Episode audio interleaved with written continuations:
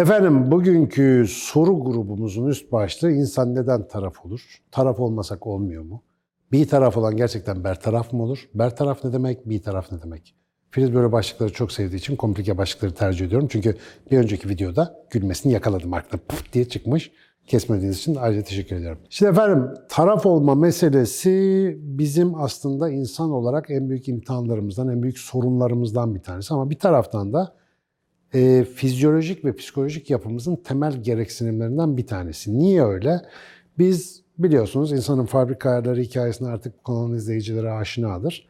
Binlerce yıldır bu dünyada var olan bir tür olarak varlığımızın çoğunu birlikte yaşama konusundaki yeteneklerimize bağlı olarak gerçekleştirebildik. Bu sayede hayatta kalabildik. Birlikte olarak hayata tutunduk ve bu hayata tutunma sürecinde de bizi bir arada tutan bir takım aidiyet vesileleri çok önemli bir yer tuttu.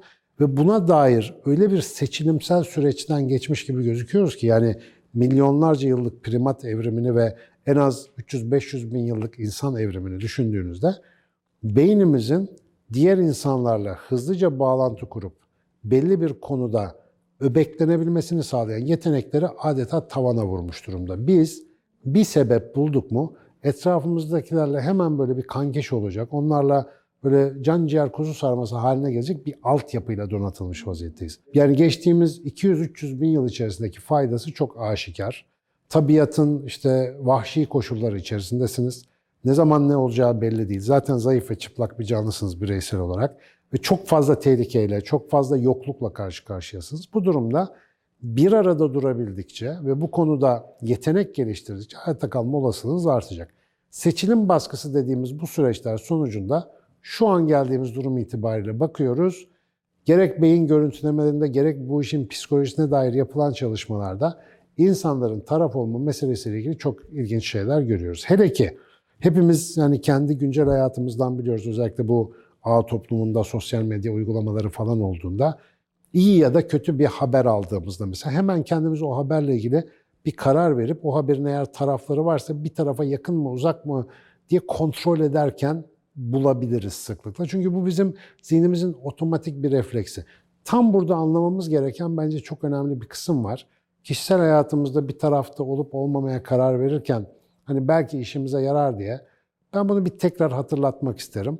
Özellikle Amerika Birleşik Devletleri'nde işte bu Cumhuriyetçi ve Demokrat Parti taraftarları üzerinde yapılan çalışmalarla başlayan ve daha sonra işte dünyanın değişik yerlerinde Türkiye'de de yapılan nöropolitika çalışmaları, nörosiyaset çalışmaları var. Çok ilginç şeyler gösteriyor.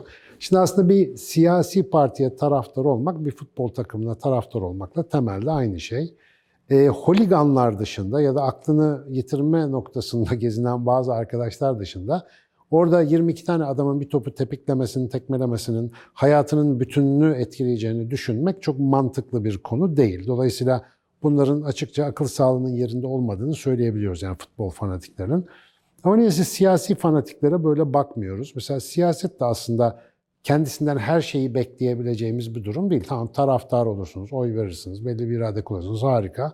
Ama şu gelirse süper, bu giderse bilmem ne gibi hayattaki bütün değişkenlerinizi hatta kişisel ikbalinizi bile o değişkenlere bağlamak çok mantıklı bir şey gibi gözükmüyor.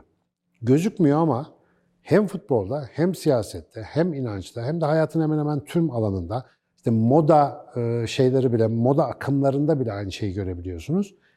İnsanların büyük bir kısmı bir tarafa ait olmak konusunda oldukça aceleci davranıyorlar gibi.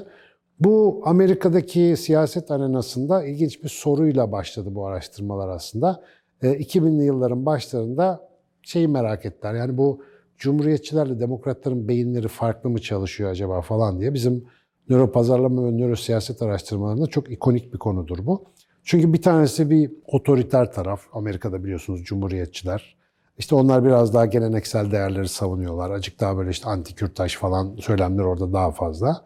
E, demokratlar ise biraz daha liberal, daha işte oraya göre sol görüşlü, işte biraz daha efendim ilerlemeci, yeni değerler falan filan gibi bir şeyleri savunuyorlar. Baktığınızda zihinsel yapı çok farklı gibi gözüküyor ikisinde. Dolayısıyla ilk hipotez şuydu, bu insanların beyni kesinlikle farklı çalıştığı için bunlar iki farklı grupta duruyor diye. Tabii işte 2000'lerin başında icat edilmiş olan bu yeni beyin görüntüleme teknikleri e, her şeyde kullanılıyordu o dönem. Hemen tabii buna da baktılar.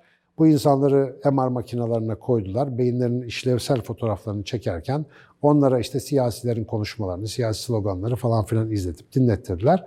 Sonra da beyinlerinin nasıl tepki verdiğine baktılar.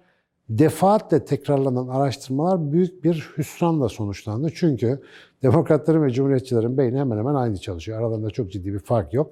Yani neye göre birinin demokrat, neye göre cumhuriyetçi olacağını beynine bakarak söylemek çok mümkün gibi görünmüyor. Dolayısıyla tabii bir hayal kırıklığı olmuştur muhtemelen. Bunu çalışmalarda göremiyoruz ama sonuçta siz bir fark bulmak amacıyla çıkıyorsunuz. Ama bilimde fark bulamamak da çok önemli bir şey. Çünkü size başka şeyler düşündürebiliyor. Zira o araştırma ekibinin araştırmasını okuyan bir başka grupa ilginç bir fikir nazil olmuş. Demişler ki ya tamam bu taraftarları inceledik de bir de bizim gibi laboratuvar tipi, kendi işinde gücünde bu işlerle ilgilenmeyen, yani bir taraf olan insanlar var. Bir de onların beyinlerini inceleyip bir karşılaştıralım acaba ne oluyor diye. İşte işler tam bu noktada çok ilginç hale gelmeye başlıyor. Cumhuriyetçilerin, demokratların ve tarafsızların beyinlerini aynı söylem ve uyaranlara karşı inceliyorlar ve karşılaştıklarında çok ilginç bir şey görüyorlar. Cumhuriyetçi ve demokratların beyni hemen hemen aynı çalışıyor dedik ya. Tarafsız olanların beyni çok farklı çalışıyor. Bir kere fazla enerji yakmaya başlıyor. Bir nevi kafaları karışıyor ve söylenen her türlü duydukları uyarıları falan işlemden geçiriyorlar. Ne oluyor diye diğerlerinin beyinlerine baktığımızda çok ilginç bir şey fark ediyorlar bu çalışmada. Hangi siyasi görüşe taraftar olursa olsun bir insan siyasi bir söylem duyduğunda beyni hemen hemen dinlenme durumundakine çok benzer bir moda geçiyor. Yani siyasi söylem kimden geliyorsa, eğer sizin taraftar olduğunuz bir kutuptan geliyorsa diyorsunuz ki bu ne diyorsa doğrudur. Oh rahat ol, keyfine bak. Karşı taraftan geliyorsa kesin yalan söylüyor bu dümbelek falan diye onu da ayrı bir yere koyuyorsunuz.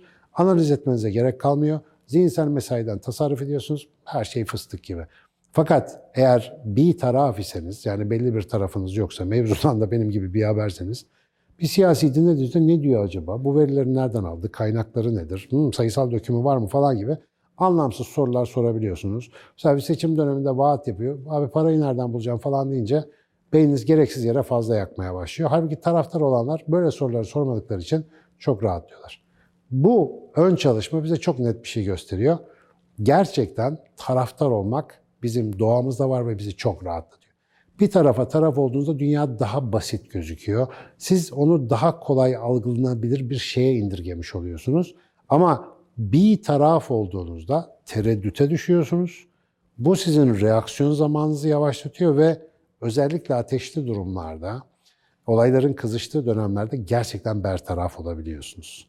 Bir taraf olan bertaraf olur sözü buradan geliyor. Çünkü o analiz etme süreci hani bir hareket kontrolünde falan bir gecikmeye, bir yavaşlamaya da sebep oluyor aynı zamanda. Tereddütlü insanın durumunu hepiniz bilirsiniz. Yani ne yapacağını bir şaşırır. Dolayısıyla bizim beynimizde böyle bir taraftar olma tandansı ya da eğilimi var. Peki böyle bir şeyi bilmek bizim ne işimize yarar? Eğer bu konuyu sorgulamaya başlarsak bu basit çalışmaların ışığında kendimize basitçe bir soru sorarak bence başlayabiliriz. Ben bu şeye taraftarım da acaba niye taraftarım? Yani bununla ilgili rasyonel, mantıki ya da ne bileyim öyküsel kanıtım ya da gerekçem nedir?